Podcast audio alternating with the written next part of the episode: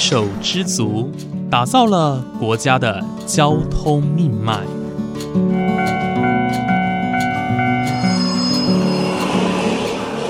翻山越岭，运送着历史的独家记忆。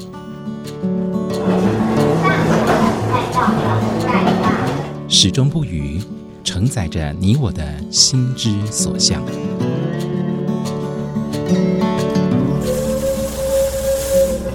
各位旅客您好，欢迎搭乘本班次列车，我是胡浩辰，欢迎来到鬼世界，让我们一起探索铁道文化，感受铁道温度，记录铁道故事。本节目由正声广播公司台中台胡浩辰制作主持，欢迎收听。各位听众朋友，午安！谢谢大家在每个周五的中午十二点钟准时收听，欢迎来到鬼世界，我是主持人胡浩辰。在上一节节目当中呢，浩辰我分享了关于五月份呢，我初次到日本旅游的一个经验哦。虽然说大家哎都觉得日本的自助旅游非常的容易上手哦，因为语言很相近啊，或者是说我们有汉字嘛，所以在呃。观察上看，可能也都看得懂，安排下来的费用可能也不会太高。不过，因为我个人出国经验非常的少，我只有在二零一四年出过一次国，到瑞士去，而且也是跟团。我自己呢是没有自助旅游的经验。那五月份呢？刚好就是趁这个机会，先了解一下日本的文化，也了解到日本旅游哦需要准备哪一些行前的准备，为我接下来八月哦一个真的是出生之犊的一个安排啊，就是自助旅游，提前做好一些规划跟心理准备。那说到八月的这趟旅游哦，呃，我在八月二十三号到九月一号的时候前往日本的东京，那展开为期这个十天的自助旅游哦。呃，在行程上呢，其实也安排了一些铁道行程哦，像是呃体验一些日本的电车啦，或者是说我们到博物馆啊去欣赏一些静态的车辆，我们也有到车辆的检修库里面哦去参观，那甚至是我们到一些车站哦去欣赏当地的特色，大概有一半的时间哦，我们都是在走铁道的行程哦。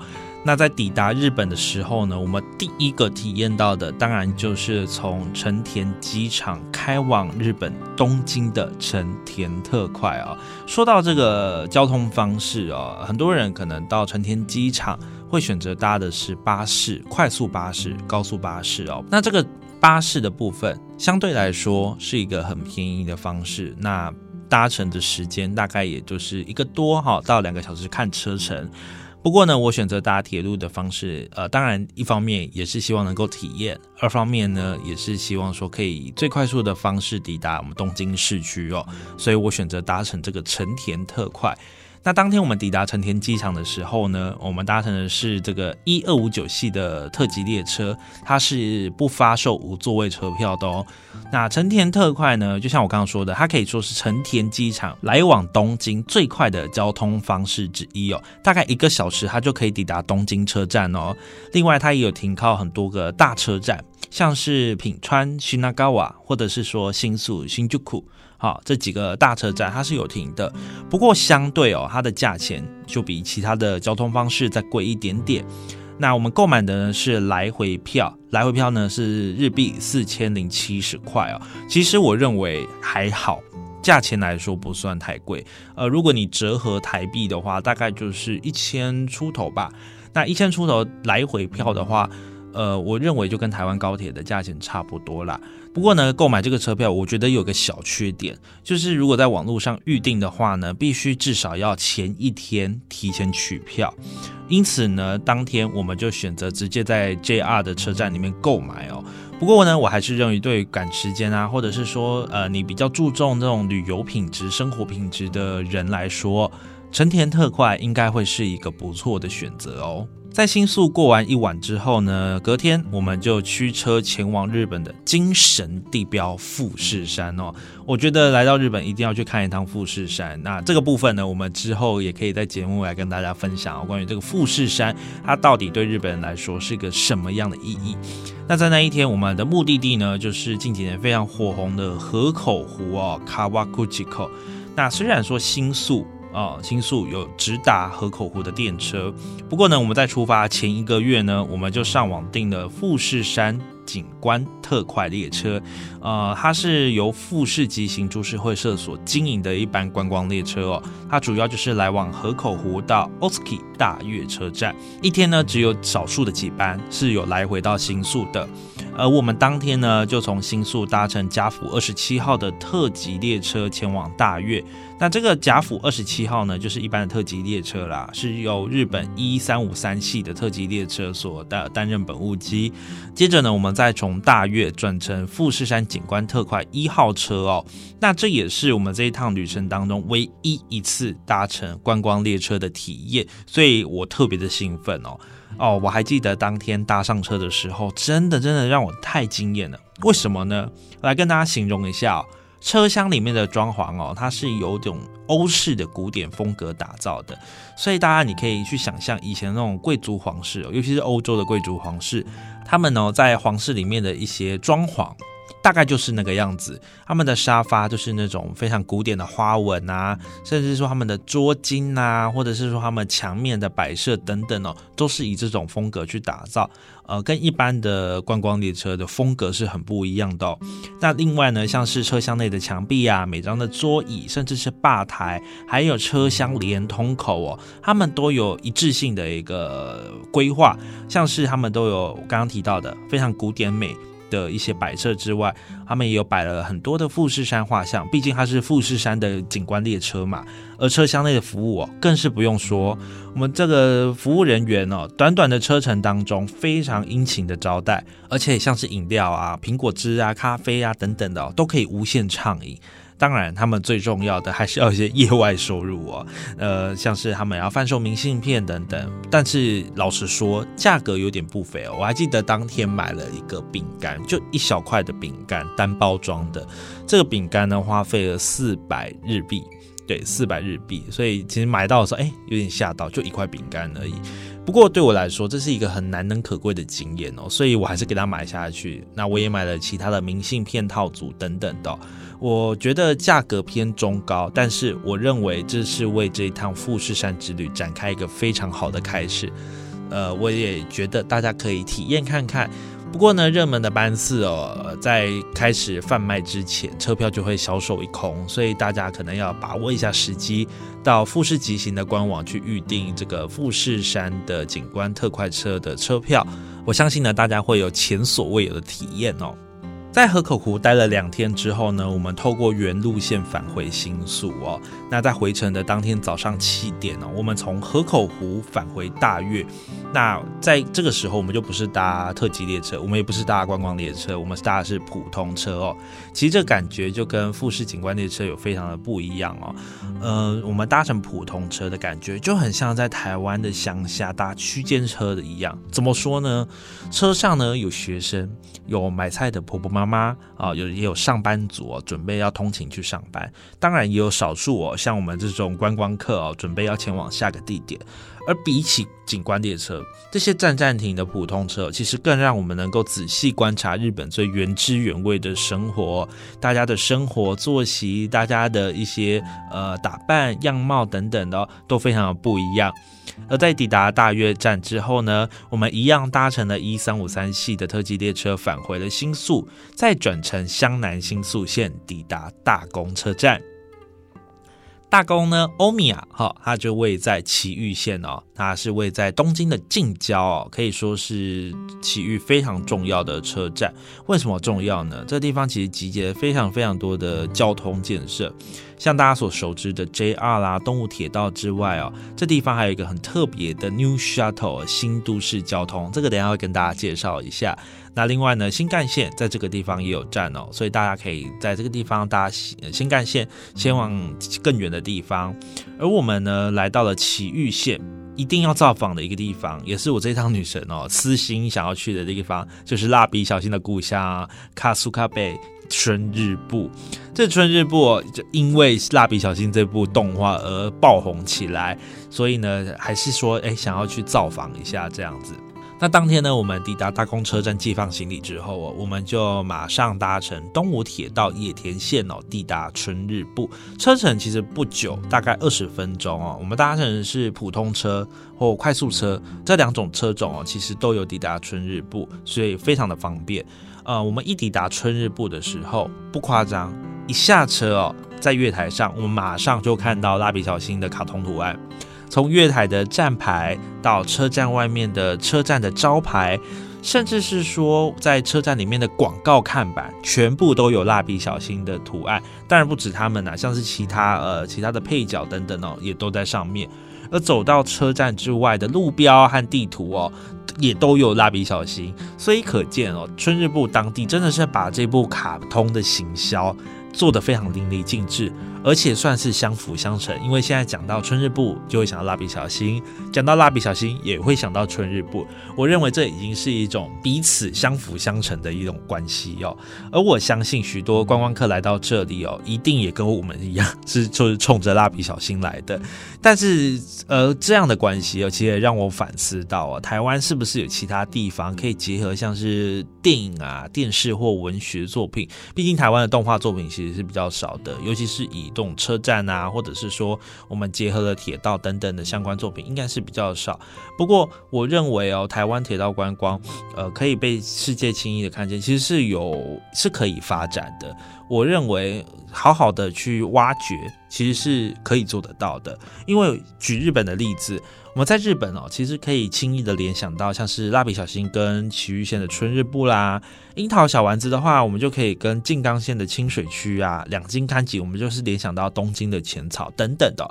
但是要在台湾有这样的联想，可能就比较难。我们可能想象得到，可能就是悲情城市跟九份，或者是说我们恋恋风尘跟十分了哦，呃这样子的关系。不过我认为我们要如何发扬光大，这才是一个非常重要的议题。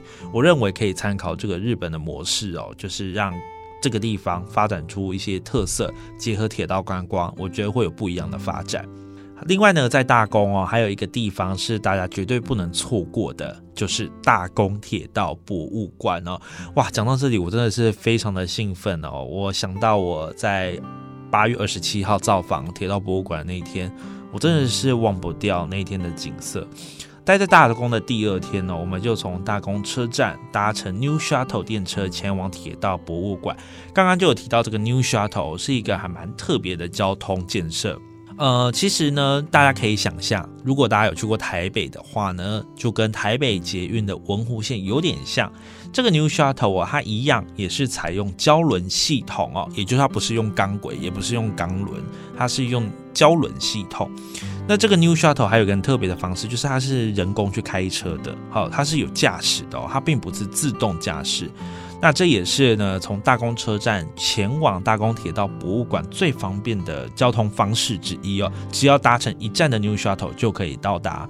而当天是星期六哦，所以我们抵达大宫铁道博物馆的时候，外面已经排了很多人要准备进场了。那大部分呢也都是亲子的组合，但除了买票排队的同时哦，还有一件非常重要的事情，就是我们要用 A P P 去抽签体验馆内的设备。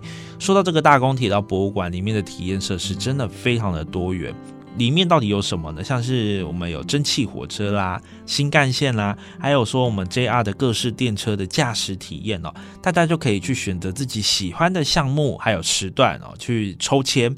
不过呢，如果该项目没有抽到，或者是说你主动放弃了，当天就没有办法再体验了。而且一只手机同一个项目就只能抽一次。好，如果你抽到就是有有中了，其他项目就不能抽了。但如果你没抽到的话，当天那个项目，其他时段你也不能再抽，所以它的规定其实是蛮多的，呃，也是要靠运气。但是我只能说，我们非常幸运，我们抽到呢 D 五一蒸汽火车，还有一二三五系山手线电车的驾驶体验，真的是太开心了。我只能说，非常的过瘾跟好玩。不仅是还原了这两班车驾驶舱里面所有的设备，也有实景哦，让我们身临其境。我们在这个荧幕上看得到的都是原就是铁路的一些路景哦，还有地景，我们都可以从这个影片当中看到。那像浩成我在体验 D 五一蒸汽火车驾驶的时候。我的路线刚好就是我们在上一期节目当中提到 JR 东日本富士线哦的一个路段，从花卷到新花卷的这个路段，所以我只能说这样的巧合真的让我很惊艳。而除了体验之外哦，这个馆内也设置了非常多的车辆，从早期天皇搭乘的花车，到第一代的灵系新干线啊，也都有展示。甚至是在下午两点的时候，呃，也有 N 两百系的新干线的讲解，还有静态操作。那三点的时候呢，更有 C 五七一三五蒸汽火车哦，它就停在这个转车盘中间哦，上面绕一圈。当然，每个角度它也会稍微鸣笛一下，跟大家打个招呼。所以大家如果非常仔细的逛哦，从早上十点开门到下午五点关门，根本就逛不完。而且这也是让我非常大开眼界哦，因为我们可以用很短的时间，快速的认识铁道史哦，尤其是日本的这个部分，去见证日本铁道的发展跟伟大之处。所以其实我非常推荐大家，如果来到关东地区哦，一定要造访的大宫铁道博物馆，呃，就在岐玉县的大宫市哦，呃，希望大家可以来造访看看。呃，当然馆内也有非常多的纪念品啊、模型啊、钥匙圈等等的。如果大家来到这里呢，一定可以满足自己的私欲哦，呃，可以体验的非常开心。这趟日本自助旅行的最后一站哦，我们奔波到了群马县哦。大家对于群马县可能就稍微陌生了一点哦，它距离东京确实稍微远一点，不过它还是算是关东的一个近郊哦。呃，这也是我们这趟旅程当中最遥远的一站。我们为什么要到这里呢？因为我们搭乘上毛电气铁道到 Ongo 大湖车站。这个大湖车站哦，我认为真的很像台湾吉吉县的吉吉车站。为什么会这么说呢？它是一个木造车站，然后平常时也没什么人啊，就是寥寥无几哦。可能一班车来哦，两三个人下车上车这样子，真的是非常的幽静啊。那这里呢，有个大湖电车库。大湖电车库呢，是上毛电气铁道维修车辆一个很重要的地方哦。那我们来讲介绍一下这个上毛电铁。上毛电铁啊，是群马县的一一条地方私铁。这个上毛电铁呢，它就一个路线，它的起点呢，就是在群马县的前桥市哦，有个中央前桥站，好，这是它的起点站。那它就是只有这一条铁路。那中间我们这个大湖车站呢，有设立了一个电车库，就是负责检修车辆的地方。不过呢，这条上毛电铁哦，看似非常的小哦，它不比一些大型的铁路公司。不过对于当地来说，却是一条非常重要的铁道路线哦。营运至今其实也有超过百年的历史了。那这次呢，来到大湖电车库参观哦，可以说是非常辛苦的一趟旅程。为什么我会这么说呢？这一次呢，我们到了大湖电车库，其实是有一个导览安排哦。那一个人呢是五百块日币，他们就会安排一个非常专业的导览行程这样子。那还有也会送你一些纪念品等等的。那我们到了这个地方呢，呃，他们也安排了专人为我们导览介绍。不过他们只会说日文，而我们只会说中文哦，所以在语言上就出现了一个很大的困扰。在这一个小时的过程当中，我们到底怎么沟通的呢？大家猜猜看，应该猜到了吧？就是用翻译软体，没错。在这一个小时，我们就是用翻译软体的对话功能哦，那就是这样子一来一往、一来一往的介绍。当然，翻译软体哦也没有办法说翻得非常的正确，不过大致上还是能够了解他们的意思哦。而且当天天气非常的炎热，大家也都知道，这种检车车库哦，就是非常的密不通风，或者是说我们到检车车辆的上面哦，哇，这个密闭的车厢当中，哇，真的是酷热难耐哦。老实说，这一趟挥汗如雨，真的非常的辛苦哦。不过呢，我认为这一趟非常的值得。为什么？当天只有我们一组导览。所以呢，他们非常的有时间、有耐性来跟我们说明这边的运作，还有说我们上毛电铁的历史故事到底是怎么样发展下去，甚至到最后呢，他们也带我们到一个小型的展示空间哦，这很像是他们类似一个办公室腾出来的一个空间，那里面呢摆满了一些上毛电气铁道的文物啊，还有照片，那甚至是说他们过去的一些呃火车上的零件等等哦，都有保存在里面。让我非常感动的是哦，我觉得他们对于我们这一组导览非常的认真，付出非常的多。他们不因为我们是外国人而马虎的介绍，他们也不会因为说哦，因为今天只有这组导览客人，所以他们很希望可以草草带过。我感受到他们的认真哦，他们眼神真的充满热情，而且对于自己的工作也充满了自信，充满了骄傲。对于上毛电铁的历史哦，更是如数家珍呢。所以他们真的是充分的展现日本匠人精神哦，我真的非常佩服他们。节目进行到这边，不知道今天分享的地方你去过哪一些呢？不管你去过哪些，好去过多或少，或者说你都还没有机会去过，我想这一集的节目内容啊，可以带给大家一些收获，还有我自己的一些感受。这次自助旅游带给我最大的收获，当然就是体验了呃不同国度的铁道文化哦。呃，这趟自助旅游到现在回来已经一个多月了，对于某些亲眼看到的场景哦，还是历历在目。呃，我浩辰在跟大家分享的时候哦，我只写了一些 keyword 哦，其他呢都是靠我自己的记忆力分享给大家。所以呢，大家可以感受得出来，我到底是有多用心的在体验这趟旅程，而这趟旅程带给我的收获又有多深哦。那也希望呢，大家之后能够呃密切的锁定节目，因为未来呢，浩辰就会来开始制作关于日本录制回来的素材哦。我们制作一些呃主题，让大家可以更深入的去了解每一个铁路景点，或是每一趟铁道的旅程当中，我们到底遭遇了哪些事情，到底看到了哪一些东西，听到了哪些声音。这些都会在未来节目跟大家见面哦，也请大家密切的锁定我们的欢迎来到鬼世界。今天我们节目就到这边结束了。节目的最后呢，我们来听一首蜡笔小新的歌曲哦，那带给大家这个欢乐的气氛。感谢大家的收听，我们下次再见，拜拜。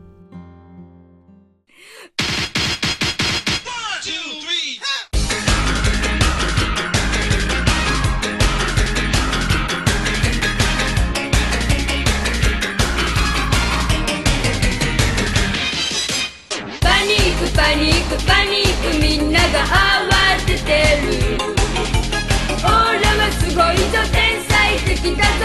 おおおおパワフルパワフルパワフル全開なアルミさえ。おバカな一日元気だぞ。ナンパをするなら任せておくれよ。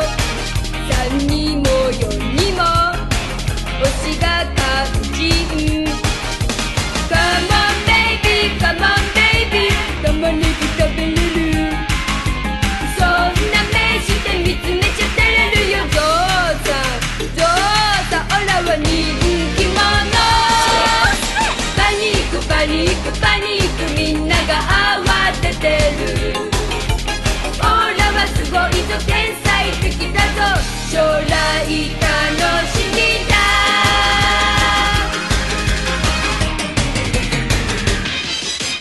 パニックパニックパニックみんなが拍手する。オラは偉いぞ感動的だぞ。おおおおパワフルパワフルパワフル全開な網さえ。おバカな一日元気だぞ。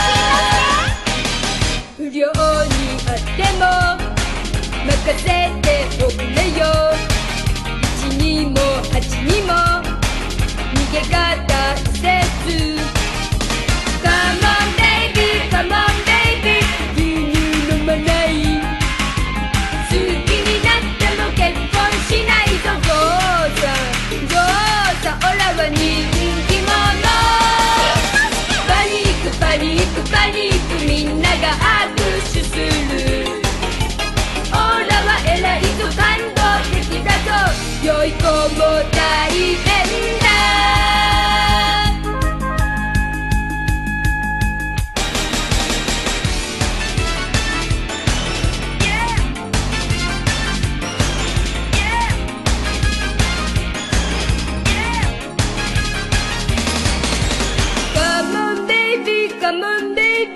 玉ねぎ食べれる？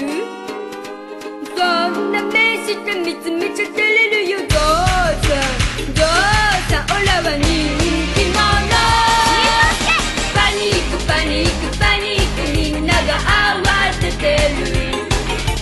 オラはすごいぞ。天才的だぞ。